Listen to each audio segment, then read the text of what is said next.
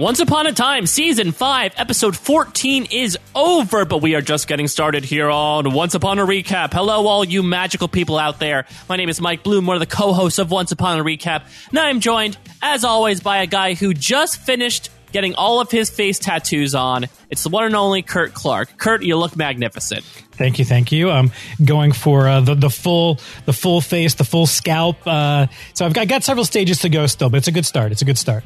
I don't even know where your skin is anymore. It just seems like one big mess of black. You truly are the dark one now, Kurt. well, thank you, Mike Bloom. I'm, I'm doing my evil best. So here we are, episode three of this half season. We keep delving back into the past. Here we have a gold slash Rumpelstiltskin episode, which, in my opinion, did not disappoint. I don't know if you feel the same way, Kurt, but I would even say this is maybe my favorite out of the three we've had so far now that we're in the underworld. Um, you know, I haven't sat down to kind of, you know, power rank those, but I would guess for me, um, as much as I kind of liked the introduction to the underworld, I think yeah, I did like this one better. I think yeah. that I, would have to agree with you on that one. Yeah, I just think, I mean, a, I would say that Rumpelstiltskin is probably still my favorite main character. I think he, between Robert Carlyle's performance, the character overall, and just the entire backstory of him is so uh, perversely complicated, and we'll see it even more this episode. I feel like the writers probably have. I have a feeling they have the, the most fun writing about him. Um, and even the writer of this episode was Jane Espenson, who's written a good amount of episodes for Once Upon a Time, but is more notable for writing a, a slew of Buffy episodes. So she really knows how to tug at the heartstrings. And she did a little bit here, though, maybe in a little bit of a different way, because we talk about revisiting our past. And even though Hercules was not technically someone we knew before, it was someone that Snow White knew before, we have another one from uh, This Is Your Life stepping through the door here, Kurt, this week. And in this case, it is Milah returning from I'm assuming she appeared in season three in a flashback at some point, but I don't even know when the last time we saw her was. Yeah, it, this one again. I, I try not to do too much research on. Like, I'll I'll watch the previews, and I actually didn't see any previews uh, that gave away that Milah was going to be in this. So I thought that this was kind of a a fun surprise for me, and I and I was interested in seeing where this went. Yeah, and it's interesting. I actually love the through line this episode of it's basically uh, our main characters in a in a, basically three ways are dealing with their past loves. I mean, you have Milah quite literally confronting her ex husband and having to work alongside him. We have this whole entire Regina subplot where she's basically looking for Daniel's grave and is trying to find out whether he you know, tipped over his gravestone, metaphorically speaking, or not. And then we have a little bit of Emma with Neal, and we got that, you know, in the beginning of this half season, but it's almost brought to light a little bit more once Emma is actually facing Milah, which complicates things for a variety of reasons. Not to mention, they again mention him, and I feel like even though he only appeared in that one scene, I feel like Neal is holding uh, he's, he's kind of hovering over this story arc a lot in a much more of a particular way than he has maybe in the past year or so. Yeah, even and and and with that, even though he says in the the first episode of this, you know, back half um, that you know he's not he has no reason to go to the underworld. His his business is finished. The the fact that they keep bringing him up I I, I keep getting this feeling we might be seeing him again. So it'll it'll be interesting uh, if he just becomes this uh, this name that's continuously mentioned or if he actually does make play some sort of role in the events of the back half of season 5 yeah, I mean, he has, he's a case of someone who has moved on, and we've seen King Henry has moved on as well. Hercules and Meg have moved on, though I don't know if they're going to the same location as they are, but who knows? I talked last episode about how they could maybe call upon Hercules now that he's officially at Mount Olympus as sort of a deus ex machina. Maybe our deus ex machina focuses around Neal. Maybe if he's, you know, wherever he may be, he's, beholden to some sort of magical powers of influence because we'll we'll probably talk about this much more later on in the episode but Hades just seems all too powerful right now Kurt. I don't even know how these main characters are going to be able to uh, per- escape him or defeat him in any sort of way though that usually happens all the time in once upon a time. I feel like we take the first few episodes we say oh no the snow queen is out of control. She's all powerful. These queens of darkness must be stopped. Arthur's manipulating them all. He can, you know nobody can do anything. They're turning on each other but they all get defeated summarily somehow.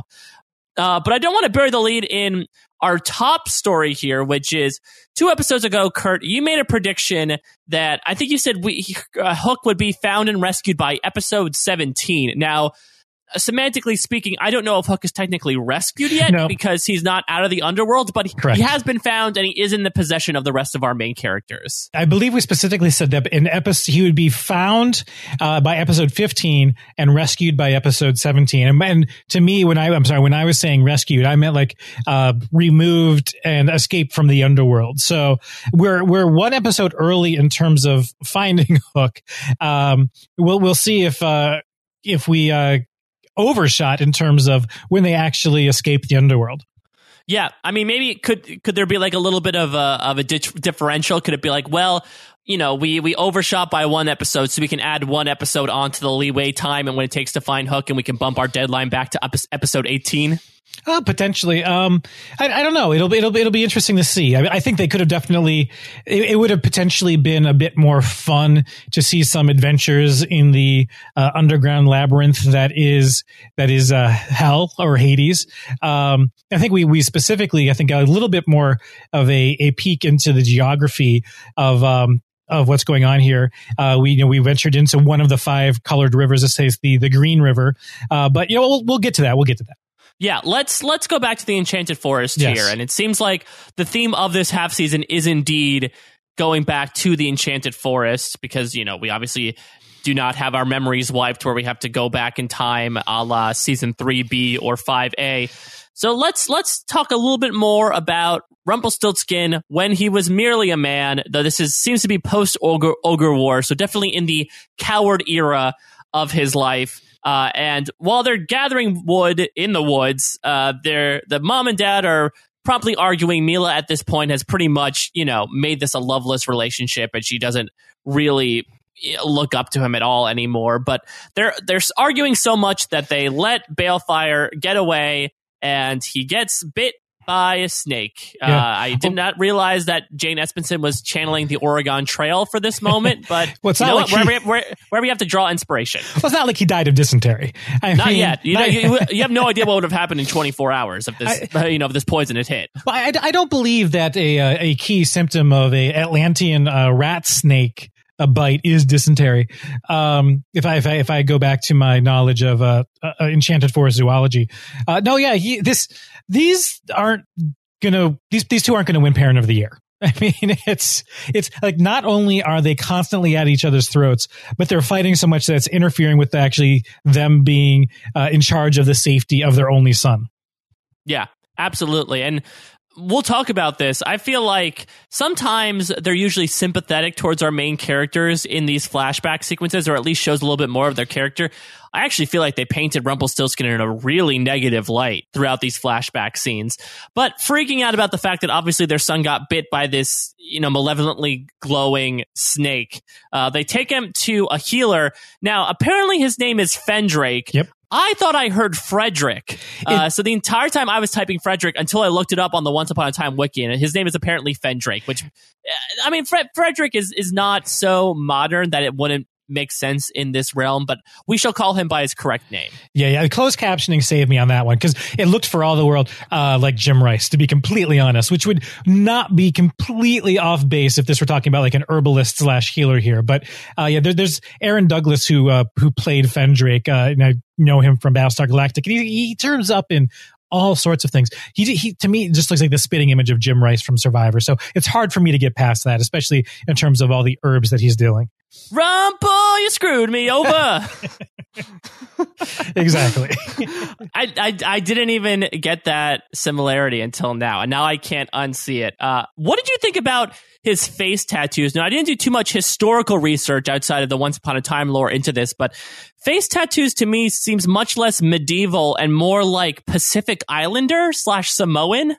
You know, you know, I can see that. Although um, I'm thinking a little bit also like the Braveheart in terms of uh, it's not necessarily face tattoos, but like face art and definitely like war paintish. And it seems to be somewhere in between that. Um, I think perhaps perhaps he was um, uh, influenced by uh, Sir Michael of Tyson uh, for in in this look, uh, one of the unknown knights of the Round Table. But uh, this, yeah, this was a you know what you know, it, it, works for him. This is this is this is. I'm not going to question a person who you know maybe he got this in the in the middle of experiencing some of his own uh, wares, if you will. I heard Sir Michael of Tyson was banned from the round table after he uh, cut off too many ears of the peasants in the village. Yeah, yeah, that, it's, it's he, he he overdoes it like that sometimes. Uh, well, he he can't help it. You know, Sir George Foreman is out grilling things. Sir Mike of Tyson wants to be known as well, though. Of course, it's more of ill repute than good repute. But Fendrake is here, uh, tattoos and all, and he basically tells them, "Well, as as you talked about, Kurt, it's the Atlantean rat snake. I first thought it was the Agrabah viper. I'd sort of forgotten as to what it looked like, but I guess we have another creature in your zoology uh, Kurt, that you are so studious about. And he says that Bae is going to die in 24 hours unless he has a potion, but it comes with a price. In this in this uh, point in time, a literal price in that it is 100 gold pieces. Now, of course, Milah and Rumple, who are basically on once upon a time's version of welfare at this point, cannot afford it. So Milah's solution is to have him, the hobbled man, go into his tent in the middle of the night, steal the potion, and kill him. Yeah, uh, I, am wondering if you know things kind of you can you can debate about whether things end up working out for the best or not, or you know, you know if you define success by outcome, um, you know, he he does end up getting. We'll we'll get to that. I'm, I'm just wondering, and we'll talk a little bit about when they go to the uh, the inn uh, next. It's like, is there perhaps somebody else that could have done this? Perhaps Milah, perhaps uh, hiring somebody. But you know, we do learn that they they do have some gold, but they don't put it toward uh, you know the the healing potion, they, they put the gold the gold towards a slightly different use. Yeah, well, maybe this is sort of an inkling of Milah still having feelings for Rumple at this point, where she's saying like. I still believe there is a brave man that's deep down inside of you. This could be an opportunity to kind of awaken that beast and become the man that I've always wanted you to be if Beast is awakened for 24 hours, seek a healer. yeah, exactly. If Beast lasts longer for four hours, please see a healer. Uh, so let's let's go to the pub as you just mentioned. Milah passes off the knife, and of course, Rumple is uh, he's a scared, but Milah's able to stave him off with a kiss. But the the more important thing that happens in this segment, Kurt, is that we get the meet cute between Milah and Captain Hook. Yeah. I didn't, you know what? I didn't necessarily see that coming. Um, and so that was a little bit of a, a surprise. Um, but yeah, it's, we, we were kind of in, she's introduced to him here. It was interesting to see that part of her life. And, you know, there's definitely some chemistry there, but, you know, I, it's interesting because he's, you know, basically saying that there's all this place that you know you can travel and there's exotic places where the air smells of spice. It actually sounded a bit like uh, he was describing Agrabah um, in terms of the the spices in the air and the women being carried around on jeweled thrones. Um, but she said, you know, I've got an ailing child, I've got a husband, I couldn't possibly go with you. And I found it very interesting and actually unexpected where, you know, Killian basically says to her, because he's not really Hook at this point, uh, you know, I'm in port often. If that ever changes, and she basically looks him dead on and says, That's never going to change, but thank you. Which actually surprised me in terms of how she responded to his offer. Yeah, and sort of connecting this back to the first time we see them consort, which is in uh, season two, episode two, when we first meet Captain Hook in general.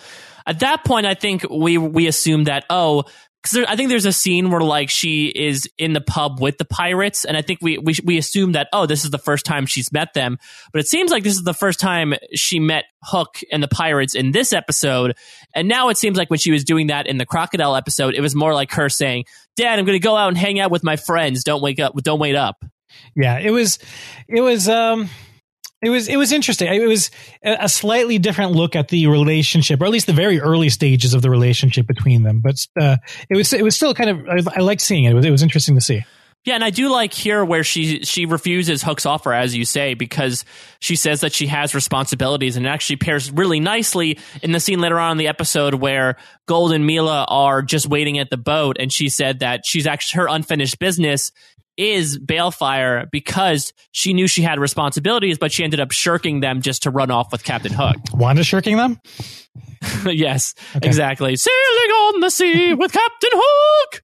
Uh, for the, uh, we we really just assume that people listen to watch Survivor and watch this. I'm, I'm yeah, hoping God, some... Help God help you if you haven't at this point. Uh, yeah, I, it, it, makes a lot more sense if you watch Survivor. Trust me. There's uh, I'm not just producing weird voices for the hell of it, though. Who knows my mentality at this point? Let's go to Rumple's action here. He attempts to kill Fendrake, but he just can't do it. Very true to character um, Fendrake is able to wake up and they sort of you know they they they bro down a little bit. They, they, they bond over their common difficulties, and Fendrake gives him a break a little bit at first. He says, "Look, man, your son's in trouble. You can have the potion, but there will be a terrible price to pay." But Gold at this point, I think he's sort of tuned out whatever that price may be because all he has on his mind is that his son is going to be alive and well once again.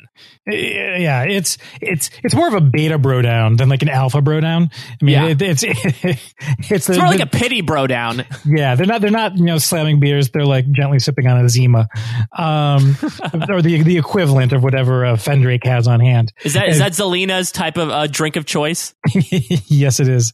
Um, but it's it, it's it's interesting because whenever we hear the idea of a deal mentioned around uh, this character of Rumpelstiltskin, either pre Dark One or post Dark One or uh, Gold, I mean, your ears automatically prick up because we've so we've we've so become become accustomed to deals and twists and loopholes with this character, and I really liked the idea that I really like these scenes in pre Dark One times with Rumpelstiltskin, where he has to be kind of confronted with something that's going to be so part and parcel to who he becomes later on down the road. Though this does beg the question of he basically gets duped by Fendrake here. Wouldn't he have a little bit more caution when he gets kind of duped into becoming the Dark One as well? Like I feel like the situation would sort of make you uh, build some scabs a little bit and make you a little a little more hardened to the world around you. Though he seems just as gullible in these future situations canonically as he does here. Ex- explain to me why you think he got duped because he went in. I think I think he full to me he fully went into signing a contract and was able to vocalize later on to Milah what the conditions of this were. I, I, I didn't necessarily feel he was duped. I thought he just made a poor decision, especially one that was going to involve his entire family. I guess you're right. I shouldn't use the term duped with this one. I he, think he did get duped with the dark one yeah. thing. I think in this this one, he more so knew he made a bad decision. And I feel like when even when you make a bad decision, it makes you a little more cautious to think of, yes. okay, maybe I maybe I shouldn't take this deal at first glance. Maybe I should look more into it. But we see later on that he's still going to take deals without really thinking over the repercussions, which goes on to hurt him or help him depending on how you look at it later. Though that just might be a character trait overall. Maybe it's not so much a, a lack of character growth as much as it is just a trait that he has overall. Yeah, I mean, I I go back to even um, you know, Jack and the Beanstalk. Not Once Upon a Time Jack and the Beanstalk, but classic. Maybe tiny. Not, yeah, not tiny. Um, more like almost like Into the Woods classic Jack and the Beanstalk, where uh, you know he makes a really at least uh, you know poor deal on the surface for like you know trading a cow for a handful of beans. And uh, at least that was done with like the best of intentions. And you can blame a poor deal there on just complete ignorance.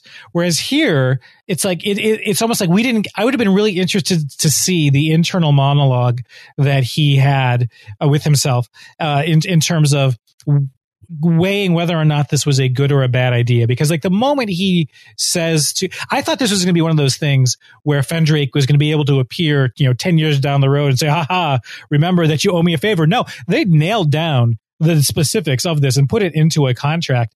And and the moment it was revealed what it was, I was like, oh, you, you you're saying this to your wife like you think she's going to be on board with it. That and and I don't know if he just is trying to be positive in his presentation of it so that she'll be more positive in her response or if he literally just had no inkling from a social perspective that this was not going to fly with Mrs. Stiltskin.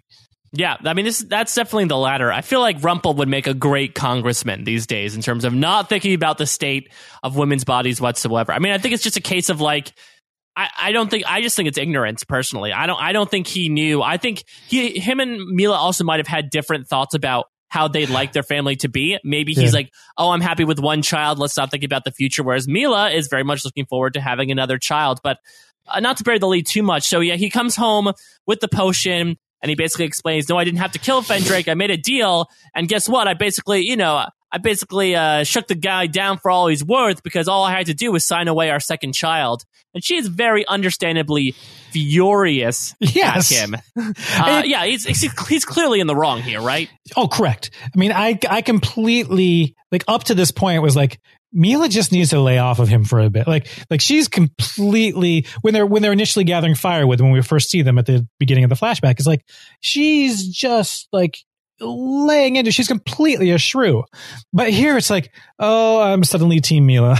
like this was this was no bueno. Like did he even Yeah. negotiate? Like I wonder could you go back and say uh maybe our third kid?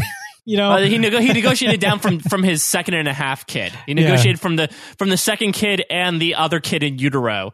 Uh, yeah, I mean, I think it also colors Milah's character a little bit interestingly as well because she kind of has been presented as one note, especially after the all the Captain Hook stuff that we talked about in the aforementioned Crocodile episode.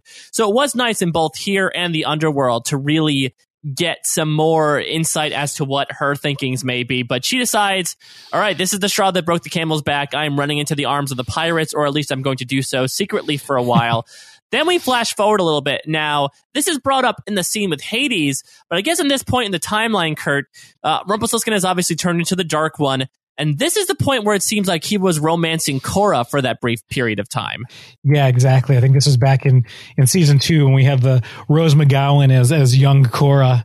Um, I think the Miller's Daughter episode, Yep. which interestingly was also written by Jane Espenson, and she had written like I think eleven episodes over the course of the series. And the fact that she wrote that one and this one, it's nice that there's that that tie-in because I think at, at I think we're supposed to believe that um, that you know there's the possibility that he could potentially be you know producing child with Cora and you know and that this is the you know he has to kind of handle this slight loophole before he can like do anything with that. I think at the time there was a lot of rumors and speculation around whether or not uh, regina was actually the offspring of cora and rumpelstiltskin which makes all sorts of things complicated.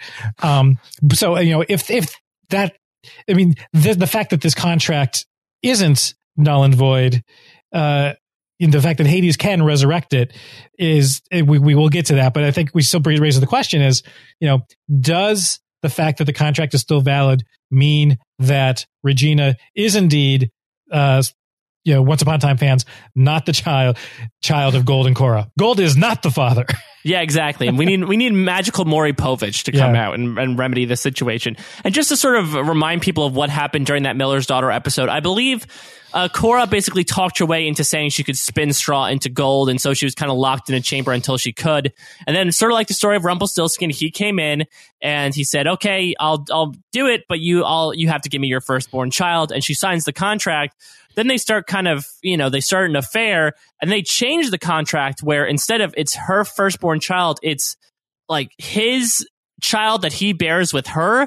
So I think it's probably right after that scene that he goes to Fendrake to sort of tie Yeah. up that loose end.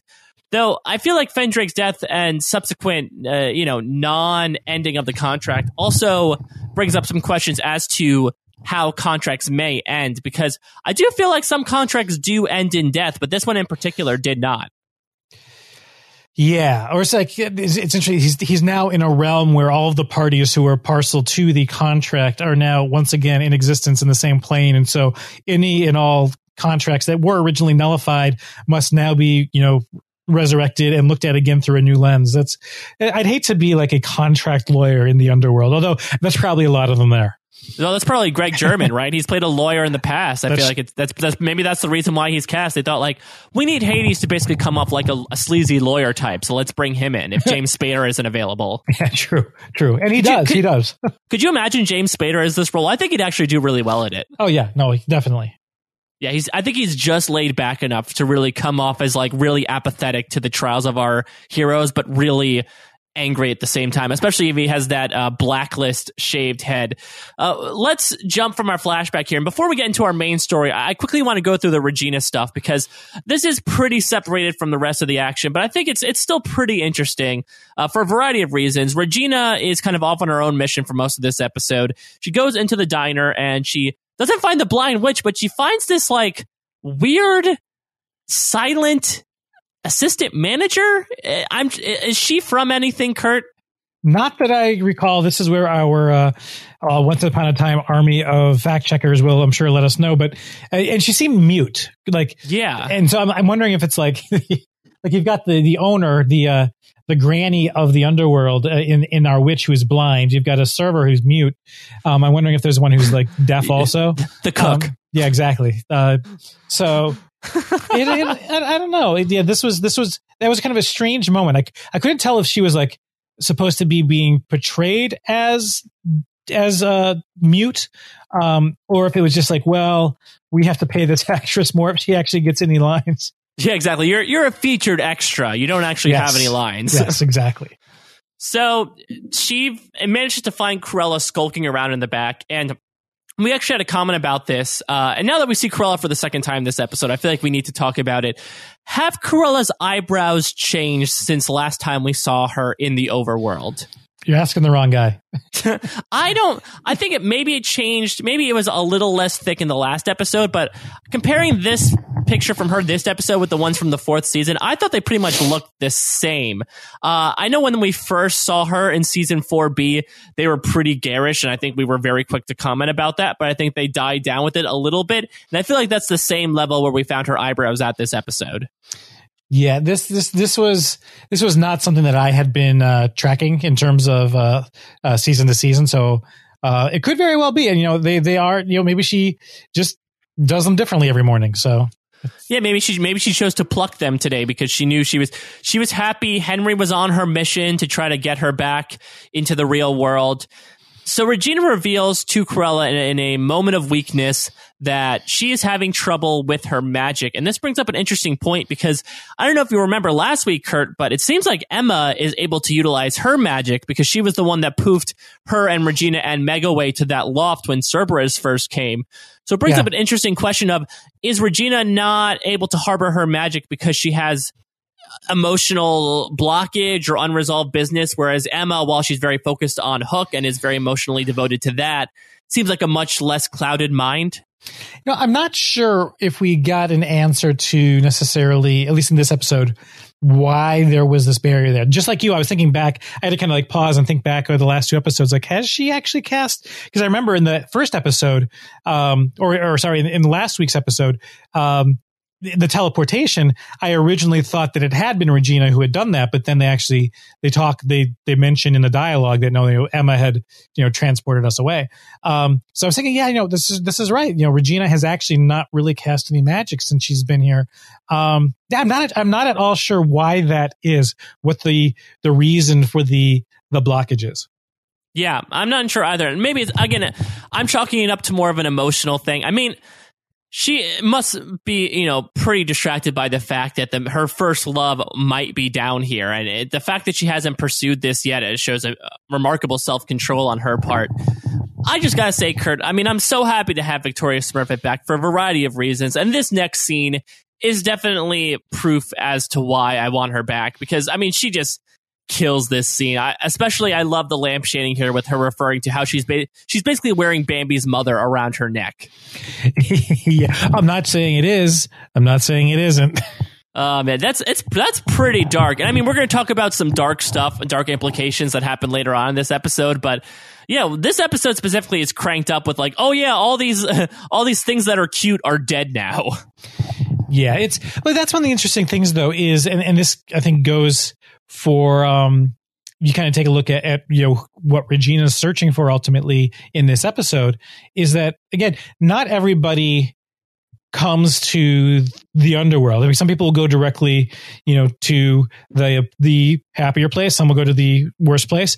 Uh, it's only that you have unfinished business that that you arrive here. So um, the fact that Regina is like looking for anybody in particular, that's very much hedged on whether or not the person had unfinished business or not. So it seems like a little bit of a a quest of folly in terms of like uh, you know whether you're actually going to accomplish that successfully. Well, I guess this brings up the question, and we'll see later on that Daniel has indeed apparently moved on to a better place, or so we may think. I mean, do you think Daniel would have had unfinished business, considering the last time we saw him was when Regina tried to bring him back basically as a zombie in season two? Well, I think the bigger question is if somebody, you know, technically the the undead, um, like they I, where do they go when they're finally like sent on to their their their their final resting place? Um, I, I don't think you necessarily would see ghosts in the underworld as zombies are also. I don't know. It's it's confusing. It's it, I I was surprised uh, from a Daniel perspective that he would actually be in uh in the underworld or have been through the underworld. Do you like Regina's coining of the term Underbrooke? Do you want to use that from now on to describe this place? Yes, definitely. Yeah, I think it's I think it's I'm I was actually kicking ourselves that we didn't talk about that that we didn't like try to come up with that in the previous two weeks because I think it's absolutely perfect. Uh, and Cruella also describes this really interesting kind of uh, system to the graves in the graveyard where if the grave is upright, they're currently in the Underbrooke. If the grave is tipped over, uh, which you would think is something bad in our world, but here it's something happy. It means that they moved on to the better place. And if it's cracked, it means that they moved on to the worst place. And man, I just hope there are no like juvenile delinquents or really clumsy people in Underbrooke because they could probably cause a lot of misunderstandings. Yeah, I, and just hope at least hoping that they don't actually impact um, the the the the end the the results of where somebody's supposed to be going like somebody's that if you accidentally knock over a gravestone and somebody who was really evil and they're supposed to go uh, to basically hell uh, they end up actually going to the equivalent of heaven because you accidentally knocked a gravestone over or is it like the person from above is like checking the checking the gravestones and he says like, "Oh, this person's tipped over. I guess they're already in heaven now." When really they're still there. It's almost like miscounting people on a field trip. or counting counting them twice accidentally, so one person gets left behind. Yep, exactly, exactly. So let's go to the graveyard, and it turns out that Snow White has aided Regina on her quest here. Again, showing their friendship that they sort of talked about a little bit in the previous episode. They find it, and it's tipped over. Apparently, meaning he's moved on to his happy place again. I don't think we're sure as to how or why that may have happened, but maybe they'll talk about that later on. The there was definitely part of me that thought that it would cut to like Cruella or somebody hiding behind a tree, showing that they actually tipped it over on purpose to make it believe like he had moved on when he went when he was actually here at this point in time. I, I, I guess that just seems like a lot of trouble. Like, yeah, but you, you, know, I mean, Hades is trying to make these people's lives miserable that are coming down and, and, spreading hope to him. Maybe that maybe he sent one of his minions to do that in order to not make Regina rekindle with Daniel. Though that would actually probably be the opposite thing to causing chaos because I feel like bringing Daniel into the whole equation with Regina and Robin is just going to make things really awkward. Yeah, that's true. That's true. It's it's I you know maybe you know I I didn't I I figured that this was kind of like a one and done scenario. I guess it could be interesting if this was meant if we do find out that he's actually still here. I mean, we have we we do learn that you know Cruella has taken over the role of mayor since Cora is gone now. Um, and we can only assume that she was kind of appointed to that role by by Hades. And if as mayor she has access to this uh, you know list of burial plots and she quote unquote knows this system, we really only have Cruella as a puppet of Hades. Uh, her word and that this is actually what the system means. So, you know, Cruella's in a perfect position to be setting uh, Regina up for something. I just didn't necessarily, I just don't necessarily see feel like that's where it's actually going to be going. Well, I mean, she's also one of the names that's been left behind as well. And maybe that makes her even feel worse about it is that like Cruella led her to believe, oh, yes, the person that you cared about has moved on, but guess what? You're staying here now. So that stings even more. Yeah, potentially, potentially. It'll. It, I'm putting my money on we do not see anything else with uh, Daniel uh, for the rest of the season, but I'll you know what, if I'm proved wrong, it could be interesting. Yeah, who knows? I mean, we saw Milah, and we said, you know, we have the Blind Witch as a featured character, or at least mentioned these past three episodes, and she only appeared in one episode in season one. So, who knows at this point? Kurt, let's talk some equestrian stuff here. I want to talk about this horse that Regina finds that she is able to heal with her magic, and that sort of symbolizes that she has regained her confidence or her emotional block is broken down, and she is now able to utilize her magic again. Now, this it brings up a bunch of questions, and I'll start with one by Rachel, which asks, what kind of unfinished business would a horse have? What is a horse doing in the underworld in the first place, Kurt? You know what? I kind of looked at it as, because Daniel was basically a stable hand, right? Is yeah. that is that I kind of took this to potentially uh, have some sort of symbolic tie back to Regina's love for Daniel. Um, and I'm not saying that she's resurrecting that love or healing that love, but, but maybe she's just was to some extent healing a broken heart in, uh, for herself in return, in, in regards to that relationship with Daniel. So when I saw that horse, the first place that I went mentally was the stables and, uh, you know, the fact that she had just found out that her stable boy, uh, that she was in love with had passed through here and had gone on to a happier place. But if assuming we're talking about literally there's a horse there according to the rules uh, either he's a native of this plane of existence um, or he the, the horse does have some sort of unfinished business. In terms of what kind of unfinished business might a horse uh, have um, perhaps there's like the the the underworld stakes uh, the Underbrookes the the Underbrooke derby um, he, he the, perhaps this was a horse that died, uh, you know, right in the middle of a race, and he has to just finish that race. Um, so there we go. I can't wait for the Seabiscuit flashback episode. Oh, I'm really, really hoping that.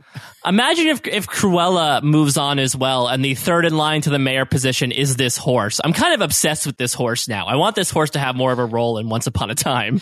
I think like wasn't there like at some point in history where like a horse had been elected to the Senate, like in some like loophole, and and it might have like you know been in the 1800s in America or like in in Rome, like when you know one of the elders or one of the youngers uh, did so. I don't know, but yeah, I would. You know, I could see a horse holding office. I'll go for it.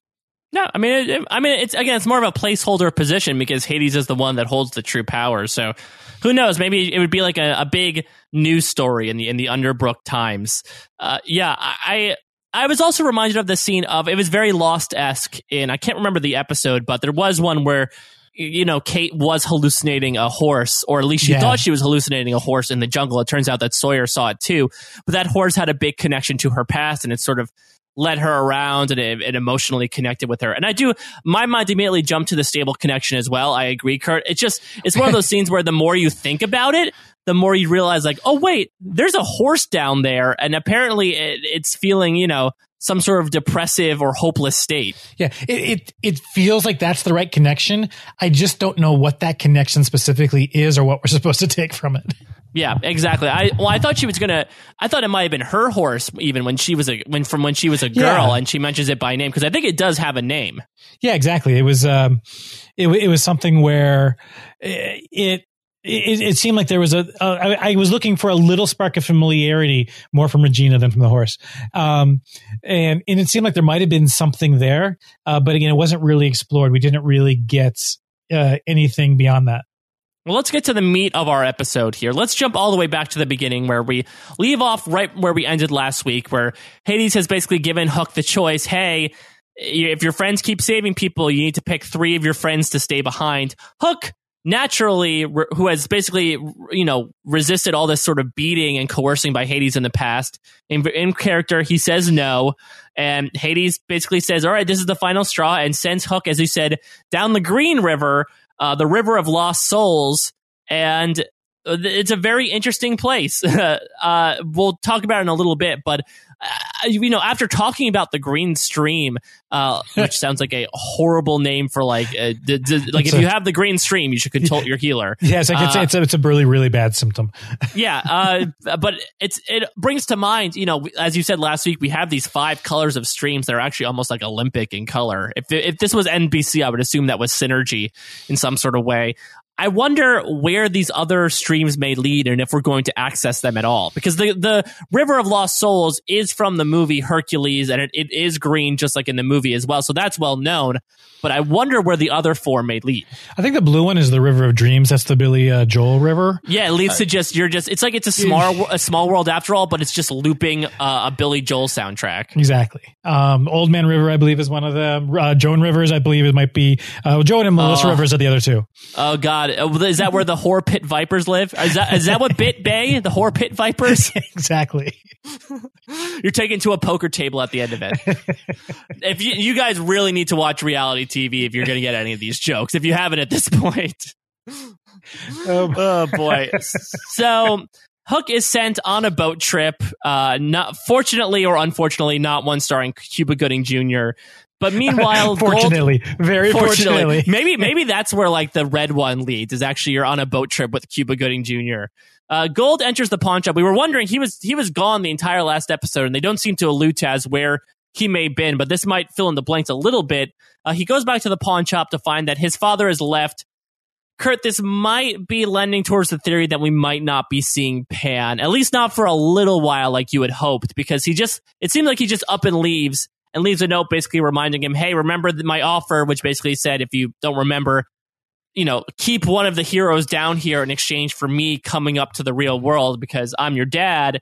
We got bond like that. And he leaves behind a set of panpipes, I guess, to, I, I forget, and I, I didn't research this, so this is my fault. Do you remember what the panpipes did in Uh, Once Upon a Time season three? Um, I believe, remember, there was kind of the, a Pied Piper sort of element uh, in the origin story of the Lost Boys, uh, in terms of like leading out the the the uh, you know originally getting rid of the, the rats from the city, but then you know the the the Lost Boys were kind of drawn by the the Pied Pipes, the Pan Pipes, if you will, out into the woods. Um, so I believe that's kind of what the connection is, at least if I'm remembering correctly. Yeah, I think I think you're correct. I think he was like I think actually it was like Gold was actually tasked by the town, I think, to like help solve the problem of all the children being led away, or somebody, some character was, and it turned out it was Peter Pan the entire time. But Gold puts down the pipes. He's got a mission right now. He is going to use some eyeballs and a, a some some stick, just an effing stick, and he throws it into a cauldron, and he basically makes a, a makeshift crystal ball here. And he uses the very loose term "show me what I seek," which will turn out to be very poignant later on. But for now, what he seeks is what we think right now is just Belle, who's hanging out with Grumpy. And for some reason, Gold gets flustered and drops the ball. And I will say the Match episode di- ding ding ding ding, flustered. drops the ball. Yes, I love it. Uh, and, but I will say that I think the episode did a great job with misdirect here in terms of I took it at face value this first scene of oh he was very emotional about his wife, which caused him to literally drop the ball. Uh, I did once it came around later on. Then you're able to kind of rewatch the scene and say, "Oh yeah, I guess you know the shock of realizing that your wife is pregnant with your second child and that that might have repercussions might cause you to you know uh, slip up as well." Yeah, and I don't know if he was necessarily thinking about contractual repercussions. Maybe he was. I think he might have just been the oh, I I don't want another kid. This just makes things. This is like again, you know, we're you know adding some clippings and some new branches to this freaking tree of a family. Um, like I had almost took it took it to mean because I also thought that he looked flustered and worried, and I wondered if there was some connection like Milah was his wife, Belle is his wife. Like, was he expecting to see Milah?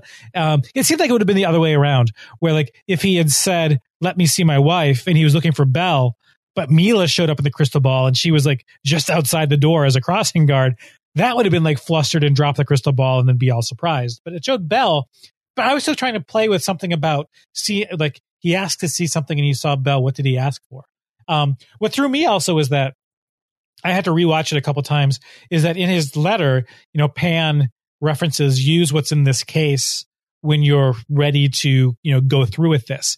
And I had to like watch a couple times to, and I kind of cemented in my own head that, uh, he kind of whatever was in the case, it's still in there. That you know the pan pipes were on the case. That I don't believe is what Pan left behind. This potion and and concoction in the cauldron that he started making. I don't believe this is what Pan's instructions were. Um, so that's I think another thing in terms of something to look for down the road is there's still something that Pan has left in the pawn shop for Gold to use in some sort of escape plan that will potentially, you know, include Pan in it. And I think the writers just they stumbled upon a great device in the pawn shop in general in terms of if you need anything to solve the magical problem of the week there really is um an, you can just pull anything out of that shop and provide it to them. It's it's almost like a limitless supply of convenient objects. Yeah there you go. That, that, that, i'm sure it will not be the last time that we go to the pawn shop for some sort of uh, device.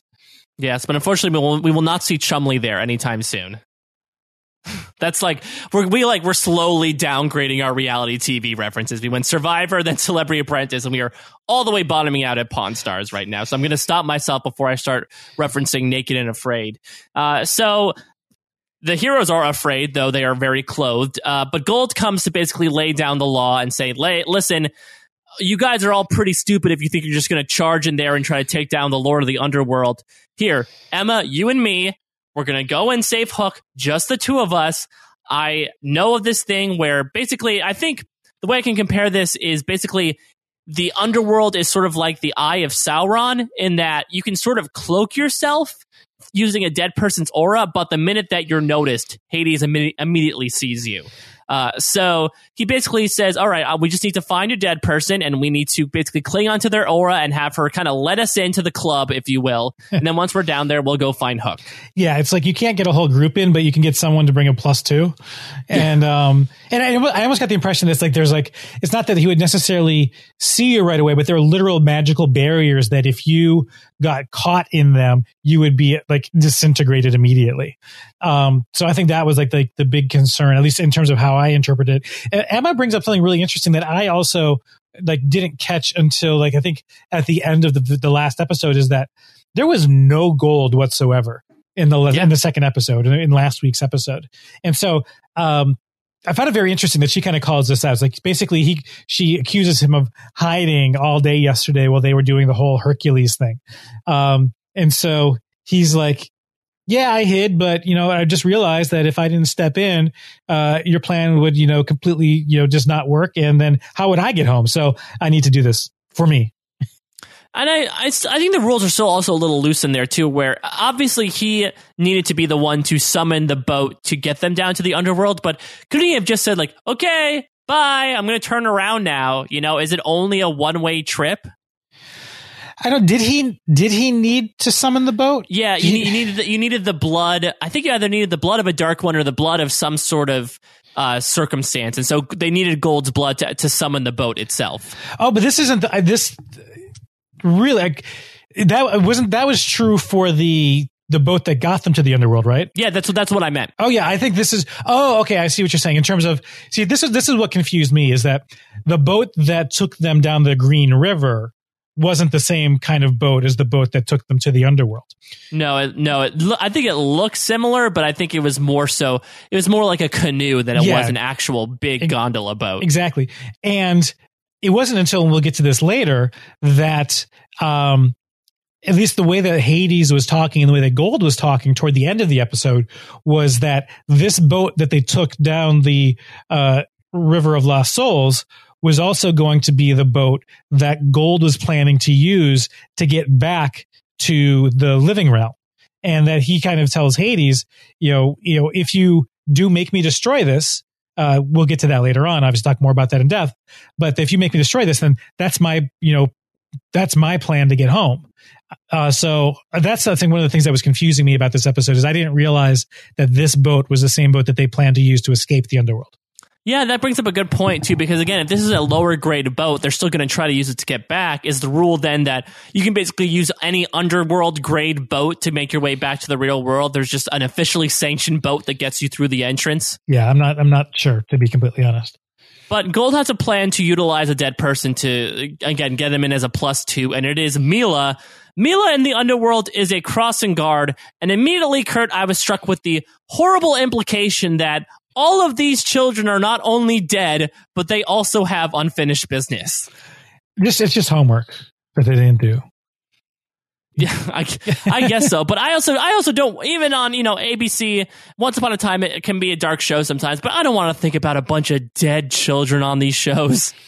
Eh, we know what Yeah, yeah, I can see where you're going with that. It's it's hard. It, you know, as I'm like, ah, uh, shouldn't make that joke. Uh, should not make that joke either. It's really hard to joke about dead kids. yeah. The one thing I would say is maybe they're all maybe they're the younglings that Anakin Skywalker killed in Episode Two.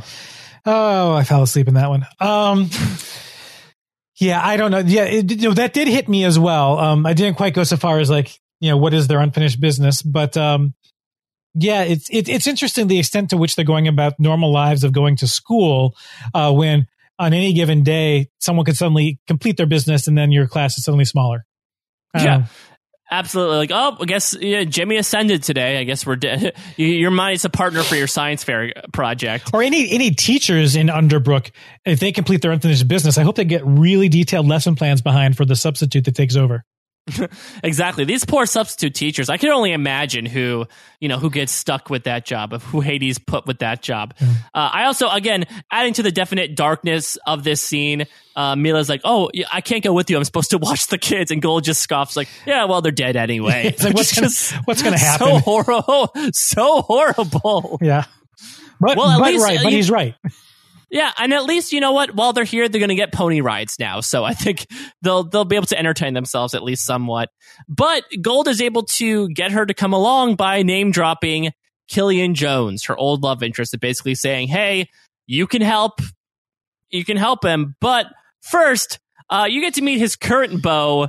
slash the person who uh the person who dated your son as well which becca asked was this scene the most awkward scene ever on Once Upon a Time? And maybe it's a little bit of recency bias, Kurt, but I can't think of a scene that's more awkward. Maybe when they walked in on uh, Charming and Snow po- post coitus in season two.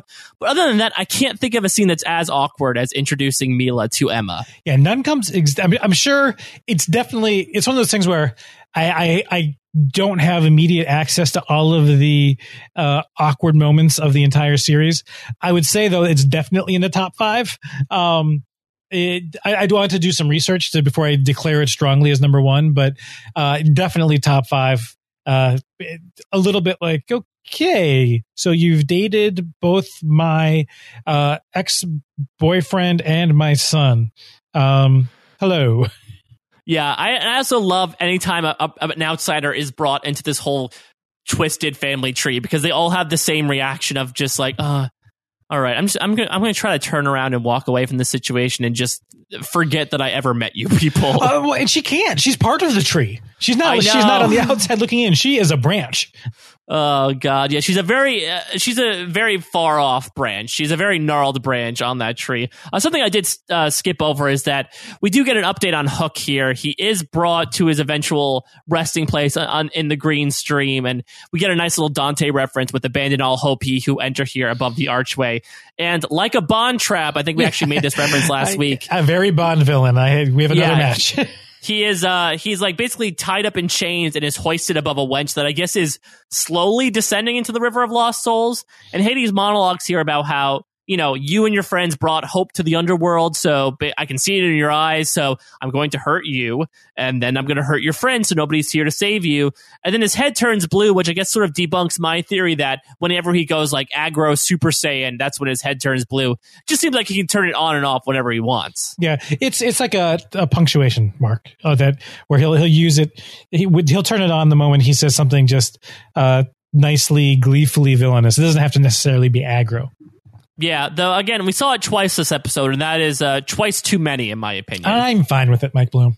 I, it's gotten a little bit better for me, but it just seems again, it, especially since Greg Germann's doing a, such a good job with the performance, it just seems hokey to be like, "Oh, by the way, I'm magic." Yeah, you know, it just that's that's that's you said the punctuation point. That's the punctuation that seems to come in every time that happens, in my opinion.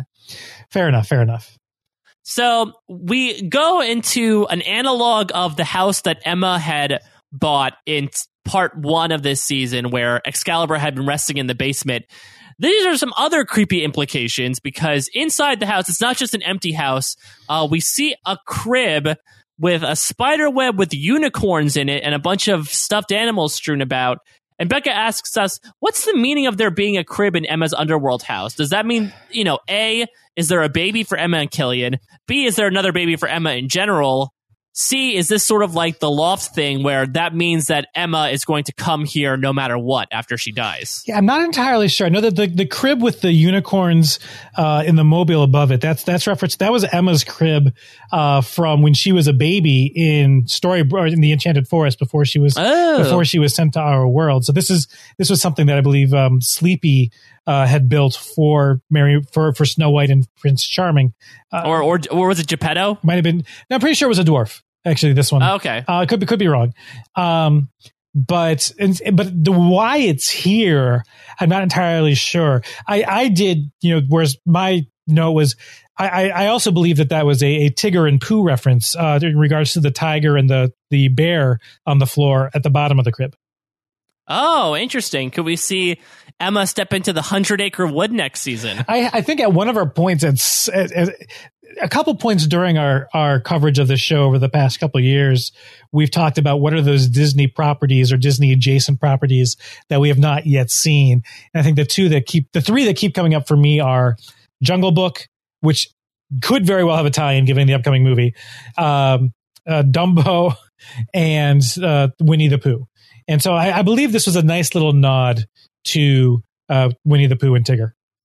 And I hope that's where the line is drawn because I think, I don't know, this show might jump the shark if they feature an entire story arc around talking animals. unless it's unless they go the route of you know they were brought to Storybrooke and now they are in human form. So basically the opposite of Beauty and the Beast. Uh, exactly. Remember we had Gus the mouse mechanic, uh, who had a very very short episode in one of the uh, uh, little Yeah, were, where they where they uh, framed Ruby for killing him. Exactly. And so I think we could see something like that, but I think it'd be strange to have like people walking around the town and you're like, "Hey, Pooh." Um, and I'm not even going anywhere else with that one. Exactly. Keep keep it with the dead kids in terms of the things you don't make jokes about. exactly. Um, so I don't know. It, it, I could be wrong. I mean, it wasn't a typical Tigger stuffed animal. It was a tiger, but you see a tiger and you see a, a Pooh bear, something that looked a little bit more like Pooh. Um, I've never said poo so many times. Um, but I don't know. You know, you know, you know, Tigger said he's not a tiger. Uh, he's he's something completely different. Uh, He's the only one. He's he's the only one. That's the wonderful thing about Tiggers. Um, so yeah, I don't know. Anyway, but yeah, the the crib though, going back to it, was I believe a reference to her crib when she was a baby uh, back in uh, Snow White and Prince Charming's uh, court before she. Okay. Yeah. So you don't think it's an outright reference to the fact that oh Emma's going to come here later and she'll have a baby? I mean, I think I think it was a. It was a. I don't know what it. Again, just like the horse earlier, it's like I believe it's a reference. Like the horse was a reference to the stables. I don't know what it means here. I believe the crib was a callback to her crib when she was a baby. I don't know what it means here. yeah. Well, maybe we'll have to maybe put a bookmark on that Yeah. to plant a flag, as Antonio Mazzaro may say, to investigate later on. Maybe it'll it'll come back. Maybe it'll be carried on the horse's back. So they're able to just through the power of hand holding get through the barrier safely. I do find it actually kind of convenient that to reuse locations that the barrier to the underworld was located in Emma's Yeah. basement the entire time. It's like two places you always want to, three places you always want to look for people. I mean, the Dwarven Mines is kind of hard because they're like seem to go everywhere, but go into the uh, elevator in the former library and go into the basement in Emma's house. Those seem to Yeah. be where kind of people end up getting placed slash hidden slash uh, stuck. well, if they went to the first location in the first place, they would have found Hook a lot easier. Exactly. So as they pass through, um, Emma actually imparts some words onto Milah about the Neal vision that we talked about before, and Milah's sort of struck by that. And we find out later that's because her unfinished business is her son, and she decides, you know what, I'm going to stay and go with you down the river of lost souls. And they travel down. Seems like a pretty nonchalant ride. Nothing happens during. Uh, but as they get there, Gold insists, I'm going to stay behind with the boat. Uh, and Emma, don't use your magic since Hades can detect it. And that's where sort of the Eye of Sauron thing comes on, Yeah. comes in in my point yes, of view. yes, Uh, you're right. Uh, but Milah says, eh, I don't trust this guy. Uh, I know he's a little bit of a shady guy. Let me stick behind as well. And good thing, you know, Emma charged ahead just in time because it seems like Hook is on the brink of descending into the River of Lost Souls. Yeah, it's it's it was interesting. Like I was going back to like when Milah first announces that she is going to be joining them. Uh, I I I couldn't tell like the expression on Gold's face was completely unreadable. He didn't look like there wasn't like you didn't get the typical slight grin like this was my plan all along, and you didn't get the slight frown of this is a complication I have to deal with. He just completely looked non-reactive that Milah decided that she would join them, but they lingered on his face for so long that it was strange that it stayed non-reactive. Like I was expecting, Yeah. and a couple more seconds of the, uh, no, he's not giving us anything. Yeah, well, I guess there. I'm, I'm assuming his internal reaction was more like fine because again, we're not at the point where he's been given the instruction to basically destroy the boat and get rid of Milah. At this point, he's like, okay, my mission is to just save Hook so I can get the f out of here. And so he, when if you know she has to come along, that's okay. It's probably not his most ideal traveling companion, but so be it. So I can understand the neutral reaction. I do agree, though. Maybe they had to plot a little bit for extra time in order to get the magical crescendo on the music just right. But yeah, it, it did awkwardly linger for a second, where you were you suspected, okay, is his reaction supposed to cue something, even though he's not reacting at all? Yeah, it's it's I don't know. I, I it definitely did not build up a sense of dread for me in terms of something bad's going to happen to Milah. Yeah, definitely. I knew something bad was going to happen. I mean, I didn't, I didn't put two and two together that she would eventually be blasted into the river of lost souls, but we'll get to that in a little bit. First, we have a heroic rescue by the one and only savior, Emma. She beasted that balance beam challenge. Chris Daughtry has nothing on her, um, so she's able to save Hook just in time. The lovers, they are reunited. They are still joking about Kurt. Did you squee? No. I was I was I was more caught up at how bad of a Bond villain trap this was, or like, you know, evil device this was. Cause it's like it would kind of like it's like it was stuck. Like it would like then suddenly it would like lower five inches and then it's gonna be stuck for a little bit. So it, it I never really felt like he was in danger.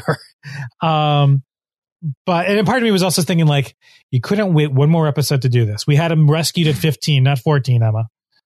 Yeah, maybe maybe there was like pressure sensors that Hades set up on the balance beam, where every time she made a step, he kept ascending further and further. Uh, yeah, and of course, in true like Austin Powers lampshaded fashion, even though Hades knows all and sees all, he wasn't there. He sort of put uh, Hook in the trap and then just sort of turned his back to revel in it. And of course, the plan gets foiled, though. I think it turned out that that was Hades' plan all along. You think so? That he would that that, I'm that he was rescued?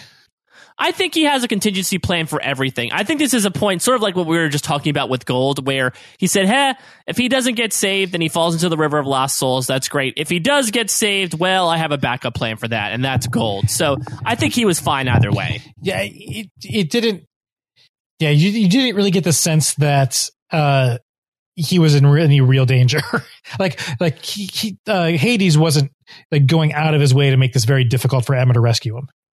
Yeah, I mean, Uh, as we get further and further with these episodes, and this, especially the storyline of somebody staying behind, I'm thinking there might be a slim, slim chance that we don't see one of our main characters make it through to the end of this season, but they wouldn't do it right here, three episodes in. Yeah, no, definitely. So we talked about this before, but Gold and Milah basically connect a little bit in that Milah brings up my unfinished business isn't you, it's Bae. I should have been there for my son, and I, I'm, you know, I basically punished him because I grew to hate the man that was his father.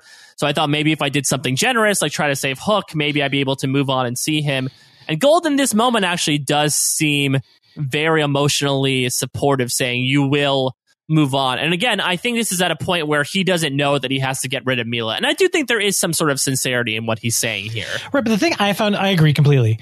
Um, the thing I found interesting was that uh, Gold originally he he's like, okay, your unfinished business.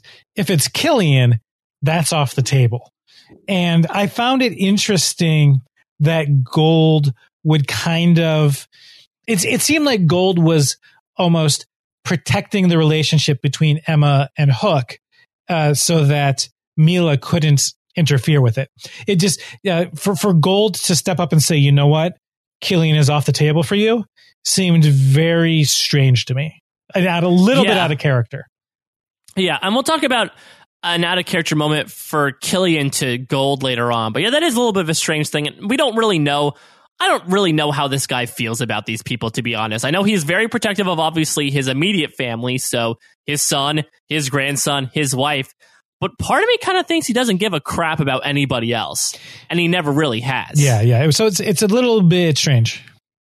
Yeah, but let's get to our big Hades Gold showdown. It was forecasted in the previews that we would have this showdown, though it turns out to be more of a, a con than it is a showdown at this point, where Hades appears and Gold tries to pull the dagger on him, but Hades just wants to make a deal. And he first flatters him, he butters him up. He does the exact same exact thing you want to do when you're, you know, when you're conning someone. Saul Goodman would be very proud of the job that Hades does, where he says he's a big fan of his. But what he'll need to, to have him do is destroy the boat, basically destroy the hero's chances of escaping. But in exchange for that, I'll, I'll poof you back to your wife. And I guess maybe Gold is so and you know we'll find out later on that i guess because gold was so focused on getting back to his second child that's going to cause him to do something when again on the surface he should have realized hey these deals come with a price. Maybe hades is going to use some sort of loophole. Right. Although i at this point it's also i don't i don't get the sense that hades um had a loophole in mind at this point. It's almost like he later discovers that there's something up with with gold. I, I don't I don't know for sure, um, but, th- yeah. but this was the part that confused me. Like, again, the whole, you know, I need you to sink the boat you came in on because that will strand your friends here, and then. Well, how will I get home then if you if I sink my only way out of and again the way he's talking about that it will strand your friends here. It's like this boat that they took down the river of lost souls see, does seem to be the escape boat for from Underbrooke. Um, and that I don't know that that seemed to come a little bit out of nowhere for me in terms, of, especially given how many people there are and how many like I don't know. Do you have to like send over Gold and Emma and Regina in the boat, but then leave Regina back, and then Gold comes back and picks up the fox and the chicken? I know yeah, you, you, can't you can't leave Regina and Gold alone. That's exactly right. You can't leave the yeah, and you can't leave Hook with Gold alone. So it it, it seems strange to me. Like it kind of came out of nowhere. Like I didn't realize until this dialogue from Hades that the boat that that that Gold is about to destroy was the escape from Underbrooke boat. But I guess it was. Um, but yeah, it, it seems like that. You know, he also the other interesting thing, and I brought this up a little bit last week, is you know, Gold says, "Well, you know, you could sink it yourself," and Hades is like, "Yeah, well, I'd rather you do it."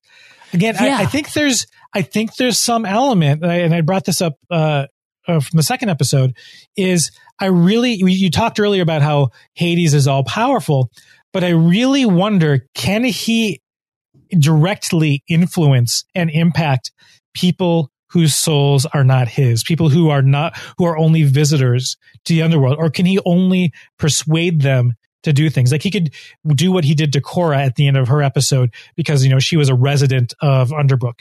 Uh, likewise, he could probably do that to uh, Cruella or to could have done it to Hercules, maybe if there were certain rule violations. But I, I have a feeling that he can't directly. he could do anything to to uh, to Hook. I have a feeling he he can't directly do anything to visitors because they're not necessarily of his realm. So he has to basically con people into doing what he wants them to do. Um, it'll be interesting to see how that actually plays out with the the three tombstones that we talk about at the end of the episode. But that's my kind of my working theory is that he can't actually interfere directly interfere with the lives of the living. Um, so I think he had to kind of con Gold into destroying the boat. Yeah, I think your theory is getting more and more credible with every episode, and I wouldn't be surprised if that turns out to be correct. It actually, you referenced Into the Woods before. It actually reminds me of the witch's main plot in Act One of Into the Woods is that she wants the baker and his wife to make this potion, but the the rule is she can't touch any of the ingredients. It's like you know you can put your feet up on the couch when you're in your own house, but when you go over to somebody else's house, you're not allowed to. It's the power of things that you have control over versus trying to exercise power over things that you can't. And initially, I chalked it up to an Arthur esque way of just being a sociopath and trying to manipulate people. But it seems like it's more lending more and more credence to he's just unable to do anything to them whatsoever except flash his hair a little bit and make other people do his bidding. Yeah. And then he, and it kind of ends on this note of, oh, you know, Gold saying, oh, by the way, my ex wife saw you. She can tell everybody of your plan. And, you know, and Hades is like, you know, I'm sure that you'll handle that. You know, how eager are you to get home? Um, he, we don't, he doesn't actually directly tell Gold how to solve that problem. And I'm, but the, you know, the fact that he even brings it up to Hades as an issue, I think is kind of a, a point in the evil column for Gold, um, in terms of I think he was potentially thinking this that he was going to do something anyway, and almost maybe was looking for Hades to direct him to. But I do think that you know, from Milah's point of view, she froze. She see Hades, sees Hades arise. She freezes. The next thing she's going to see potentially is unfreezing. Hades is gone. Gold is still there. There's a ton of different explanations you could have potentially come up with other than what ends up happening. Yeah, absolutely. And I think you talked about uh, chalking something up to the, the evil column for gold. I mean, this is when I was sort of reminded, like, oh, right, he is the Dark One. And he's not only the Dark One, he's at this point the most pow- powerful Dark One ever because he has absorbed the power of all of those Dementor Dark Ones and Hook and Nimue that came over. So he's definitely, you know, he's still gold, but he's going to operate with this extreme penchants for evil. And he does so here. And I, I, think he has this pretty badass line where he basically tells Milah, like, hey, I become the man you've always wanted to be, wanted me to be, a man who takes what he needs. And then she basically destroys the boat and throws her into the river of lost souls. So that's one and done for Milah, unfortunately. I'm not sure. You know, they, they alluded to a little bit earlier what happens to people who fall in the river of lost souls, but it, it just seems like they're they're sort of stuck there forever. Yeah, it's a, a three course Milah for the fish of the river. Oh boy, yeah, those fish are gonna uh, I hope they like it salty. I guess she's salty because she did the went over the seas a lot. That's the only joke I have. That'll put that in the dead kids in the poo pile. Yeah, I, I think I think we definitely have to um, assume that she is done. Like unless there's some sort of twist where Gold did something to fool Hades, but I, I really don't think that that's the case. Yeah, I'd agree with that. And he totally, I mean, I don't think he did a great acting job here when Emma and Hook happened to walk in and he goes, Oh, oh no, my magic has been turned against me. Hades, no. yeah, it's, it's, it was kind of strange. Like what I was just trying to like wrap my head around what his actual explanation was. It was like, um, uh, you know, he he tried using his magic on Hades, but Hades turned it against him, and it ended up, and and somehow Milah got blasted into the river? yeah, like maybe it was like Gold's magic backfired and basically the boat and Milah just exploded. Even though I don't I don't know where she would go if she if you die in here. It's not like, you know, it's not like Freddy Krueger if you die in here you die for real. I don't know where she would go based on that, but maybe she just fell into the river because of that. Yeah, and uh and it's also at this point that that Hook his first tears that Mila uh, was along for the ride here. I'm, I'm sure. Oh, you, you just missed her. I, I, I, well, I'm, whereas I'm sure that like unless that uh, what I was kind of calling in my notes the dangly pit, uh, where where he was you know strung up over the river where Emma rescued him. Like unless that was like literally on the other side of the uh, abandon all hope archway. I'm sure at some point during the rescue slash walk here, Emma would have mentioned the fact that you know oh yeah we're we're we're going to this boat and uh, Gold is there, and oh, by the way, I'm going to prep you for this, Milah.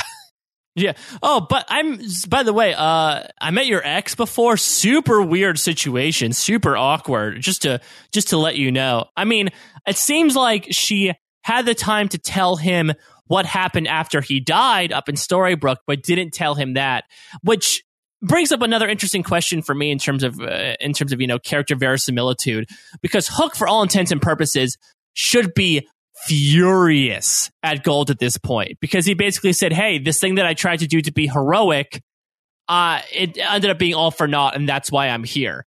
And so basically, Gold is the reason why Hook is in this entire situation to begin with. And yes, even though he has a chance of being saved, he's caused a lot more bad than good. If I was Hook, I would, even though I was beaten up, I would attack Gold at this point. Well, that, that was a, you're talking about like in terms of what happened on the at the park with the yes. the gaggle of dark ones. See, I but and, and and again, this might just mean me needing a refresher on it. But did you know Hook's sacrifice was done to banish all of the dark ones, right? Yes, that happened. Yeah. So why well, so why would Hook it, be angry? He he because, actually because he actually did what he wanted to do. Well, no, he tried to get rid of the Dark One magic overall, but then Gold tricked him at the last minute and got all the Dark One magic instead. So basically, uh, okay, everything okay, okay. that Hook tried to do to kill himself got entirely undone when it turned out there was a Dark One the entire time. See, whereas I was looking, I was like, well, okay, I see your point. I see your point. The because like I was looking at like so he I was seeing that he wanted to get rid of all of the uh non-gold. he wanted to get rid of like all the uh, the new dark ones that were visiting town for the tour. Um, and he did that successfully. But what he didn't do that he did want to do is completely banish the concept and the power of the dark one because it does continue to exist on in gold. Yeah. Okay. I think I I'd mean, say I'd say he was still like I still give him a solid B plus for like what he sacrificed himself for. Yeah, I, I agree. But again, I don't understand why he is so. Maybe he's just so worn out and he's happy to be saved that he's not, you know, reaching for Gold's neck at this point. Uh, I don't. I would definitely not go so far as he did to say we're even for now. I do not think they're even whatsoever. Uh, but you know what? Hook is probably a more forgiving man than I am at this point. because like it- it- the way here's the thing the way that i kind of i think was looking at it was that the entire town was in danger due to nimue and all of these dark ones just being there he managed to banish that the town had always kind of lived in this um uh un unsteady slightly unbalanced but understanding peace with gold as a dark one. We're back to that sort of equilibrium and the the immediate threat is gone. Yes he didn't banish um the uh, the power of the dark one from the world, but he did get it back to at least a state of normalcy. And we did talk a little bit earlier about how you know gold is is evil, gold is dark one. But remember, we've always has t- we always have talked about gold in Storybrooke as not really being an evil, malevolent character, but someone who just completely is, is self interested in building up their own power and making completely selfish decisions, but has never really has or has very, very, very seldom gone out of their way, out of his way to take violence and magical action against somebody unprompted. Um, I mean, but it still kind of does raise the overall point for what is Gold's end game in Storybrooke. Like, if he's just if he's just completely self interested in manif- in gathering more and more power, like to what end is is Gold trying Yeah. to take over the world outside of Storybrooke? We don't necessarily know that he is, but it seems like it, that's like the ultimate only way that his story could potentially end in terms of what his goals are. Well, that's what he tried to do last season, right? That was his plan with Belle that he was going to try to, you know, break the spell over Storybrooke and try to cross over that town line in order to use his magic. And that's when he tried to go to New York and when Zelena came and every that that whole situation happened. But I guess if we're putting gold in that whole little spectrum that was a meme for a while online of like the unlawful good and the chaotic evil and all that stuff. I definitely agree that he's definitely much more of a non-active evil presence and that he definitely has mal- uh, malevolent intentions. He's Uh, he's lawful evil. He's completely plays within the rules and is completely self interested. Yeah, absolutely. Which again is not as destructive as the, you know, as someone like Zelena or, you know, any of these creatures that come to the town every single half season, but it still is a presence that needs to be dealt with somehow. But it seems like bygones are bygones for now. Uh, all the heroes are back together, and now Regina has her magic. She is ready to split the heart. But wait, there's a twist. Twisto twist. Um, yeah. So Did, did the Twistos go to the underworld as well? Is that their unfinished business? They couldn't finish off the the uh, the run of Big Brother Canada. exactly. Yeah. It's like we at this point she she goes to reach into Emma and withdraw the heart, and she is unable to, and we don't really know, like, why at this point we don't really know what is necessarily uh happening here and I, I I like and you know I liked Gold's reaction. He's like like kind of a, a single raised eyebrow, not a smirk or anything, but it's like, huh, interesting. Oh, like almost like, huh, I'm, I'm a mystery that I'm really curious about why this is happening. Yeah, absolutely. Though he's going to turn out to be actually really derogatory towards them in a second when he's like, "Well, you're all stupid," uh, because they go to the graveyard and it turns out that looks like uh, Hook didn't need to make his decision. Hades made the decision for him. The three people that have already been chosen to stay behind in advance are Mary Margaret. Or Snow White, as the new name she coined. She probably is now pissed off that she chose to go by Snow White, considering she could have gotten by on a technicality. Emma and Regina. Kurt, any thoughts about this choice for Hades? Good choice, bad choice? Well, if his goal, he and like you know, we we do see that he wanted um all of the people to stay here. He's like he basically when he's when he's negotiating with Gold, uh, he says that my goal is to have you back up in the in the uh, overworld, if you will, uh, sending souls to me, and to have these people here uh, powerless or or something like that. Um, and I think you know by by make by picking these three, then you also have Robin Hood's going to stay. Hook is going to stay. Well, Hook has to stay at this point. We still haven't completely freed him. Henry's going to stay. Uh, uh, David's going to stay. Um, so I think it's almost like you picked who are like three kind of core members of alliances that will also make sure that you get all the other peripheral members to stay as well, just by sheer choice. Yeah, I'd agree with that. And they're also, I mean, two of them are the only ones in possession of magic skills. I'm assuming, you know, once Hook stopped being the Dark One, he lost his his Dark One magic. So they could have been the most, they were the biggest threats that got taken out as well. So I think they really picked at the linchpins. I mean, I would also, I wonder if, you know, at some point the three of them would say, okay, everyone else, we can take care of ourselves go off on your own and we're sort of left with like a season two situation where it turns out everyone else uh, goes back up and deals with stuff in the overworld while the three of them are down here. But I, I don't know if we'll ever get to that point because it seems like this is the most immediate concern. And Gold is sort of taunting them, saying, nah, nah, nah, nah, nah, you guys are stupid. But it turns out that uh, he gets snowed a little bit when he goes to see Hades later. snowed.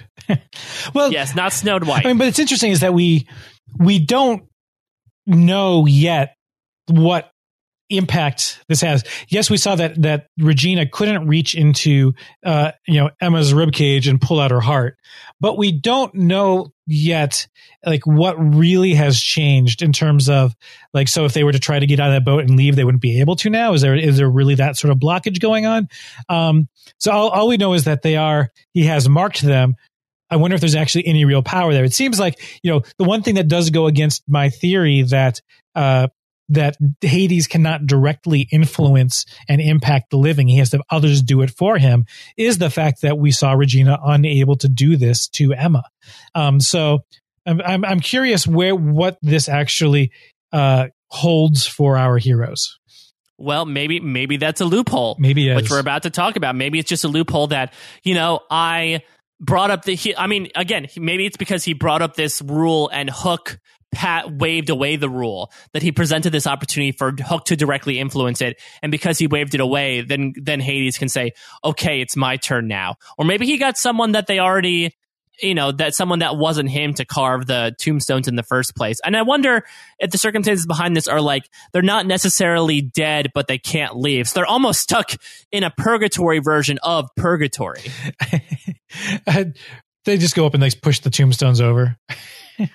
well, all right, we're bye. They float away. Yeah, they're in the happy place now. Was it Tippy Tippy Tippy Stone Happy Soul? Was that the? I loved it. Again, another great line from Cruella this episode. So I want to unpack this final scene a little bit, Kurt. And I'm going to try to explain it to the best of my ability. So Gold comes to visit Hades, and he says, "Okay, I'm ready to go home." And of course. Hades says, not so fast. And what he basically reveals is look, I have, I will honor the deal. I will send you home, but not yet because some new information has come to light. And so he summons Fendrake, who I guess his unfinished business is that he died early, or maybe he had, maybe he was betting on the Underbrooke stakes or something, and, and the horse that he bet on died, and so he was pissed off about that.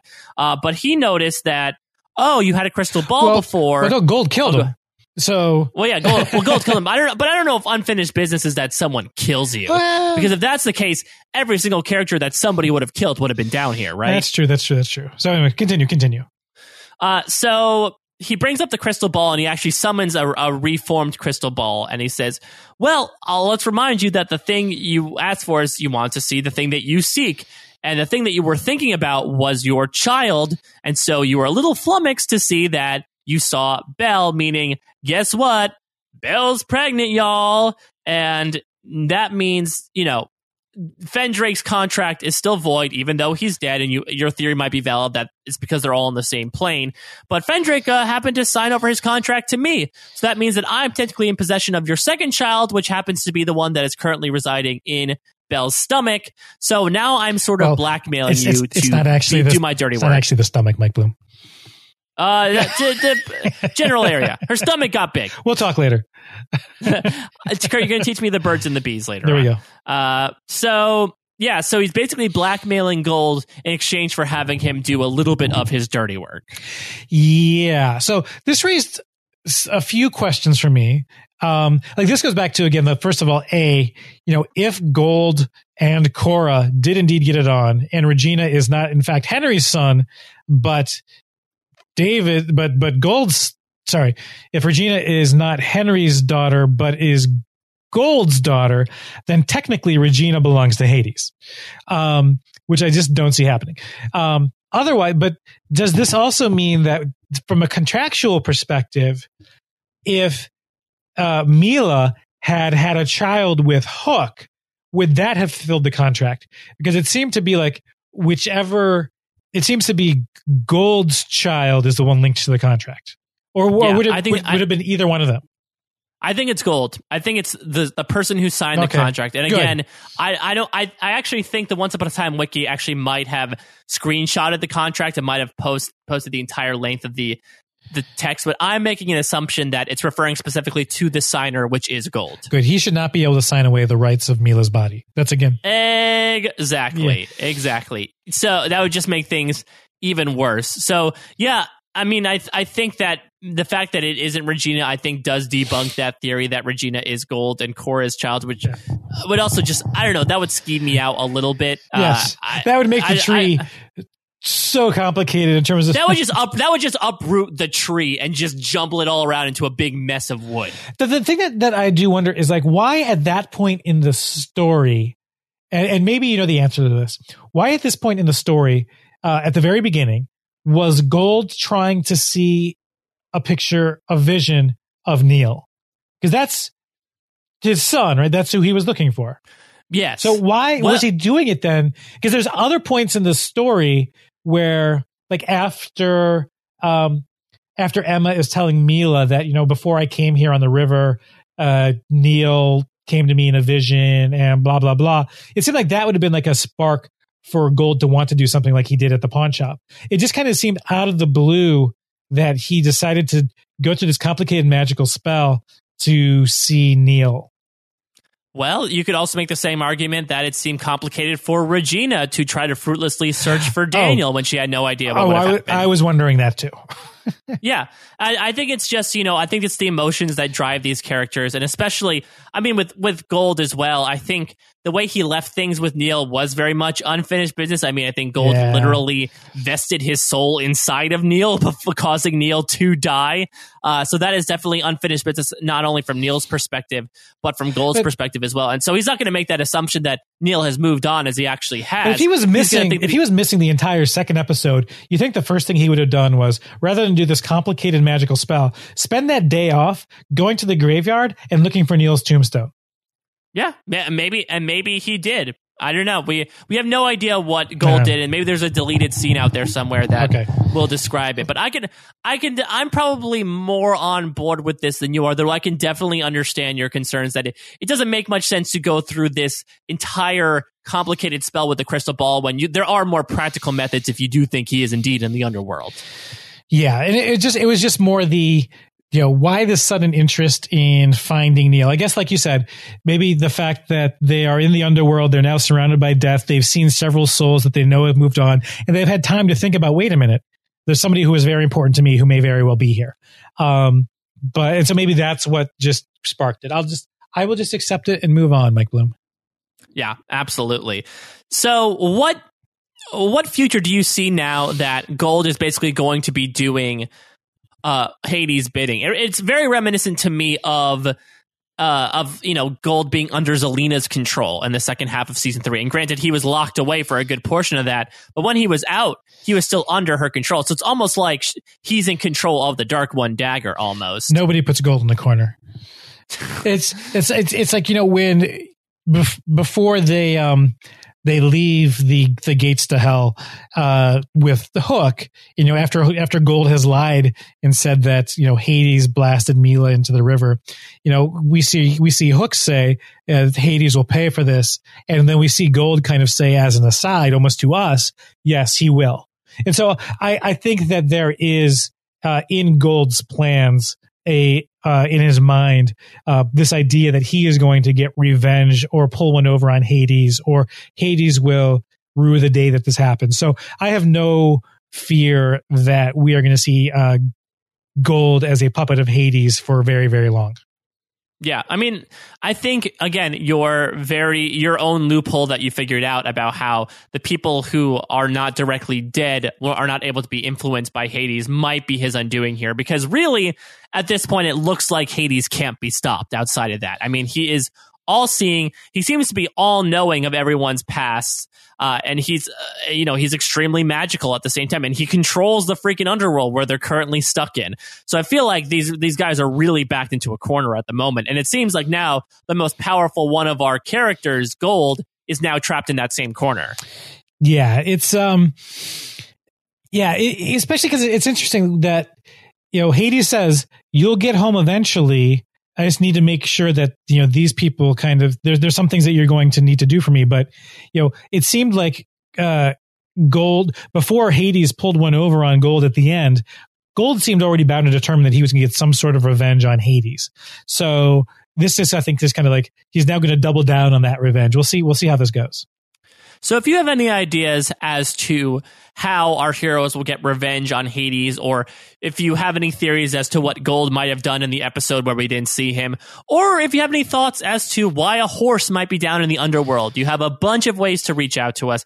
Obviously, you can leave a comment here on postshowrecaps.com. And please, while you're here, if you haven't already, please subscribe to our Once Upon a Time only feed at postshowrecaps.com slash once iTunes. And while you're there, rate and review us. We always love any and all word from you lovely listeners about how you've been enjoying our podcast. And you can always reach out to us on social media. I am at a Mike Bloom type on Twitter. Kurt is at Kurt Clark. But while you're here on post show recaps, check out everything else that's going on. Walking Dead season is winding down, but Seinfeld's always going strong. Uh, Daredevil season two coverage just started. SNL is uh, in a, a little bit of a two week break, but it'll it'll be back soon. Most shows recap is always going. So, uh, Better Call Saul is about halfway through its season. There's a bunch of stuff for you to enjoy. More populated here at post show recaps than a, than a school in the underworld. to finish things off here, Kurt, let's give a hashtag to people who have made it all the way to the end of this podcast. kind of few and far between here, uh, Mike Bloom. Um, how if if you like your if you like your hashtags to have a PG thirteen rating, maybe go with hashtag Horpit Viper. uh, but if it, on, in, on, in honor of Joan in honor Rivers. of Joan Rivers, um, otherwise Beta Bro Yeah, I like Beta Bro down. Okay. I think that works. Or or uh, or uh, three course Milah. I like that pun as well. Okay. so we'll give we'll give some options. So feel free to use any of those. Uh, we'll be back next week uh, uh, for our Easter episode or our Liamster episode, since it's the return of uh, Liam uh, Killian's brother, Liam Jones. It seems like so. We got another blast from the past in this Throwback Thursday theme season it's been going really well so far, Kurt. I'm super excited to come back next week and talk to you all about it. All right. So that's going to do it for this week of Once Upon a Time. If you made it all the way to the end of this podcast, hashtag beta bro down, hashtag three of course Milah, hashtag corporate vipers, PG 13 rating. Thank you as always for listening. And remember, uh, if, if your beats last longer than 24 hours or if you're having a green stream, please consult Fendrake the healer. Take care, everyone. Bye bye.